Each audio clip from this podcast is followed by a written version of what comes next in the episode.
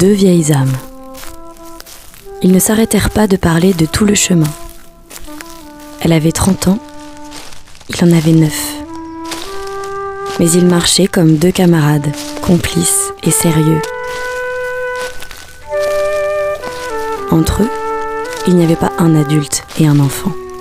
Il n'y avait que deux vieilles âmes qui venaient de se rencontrer.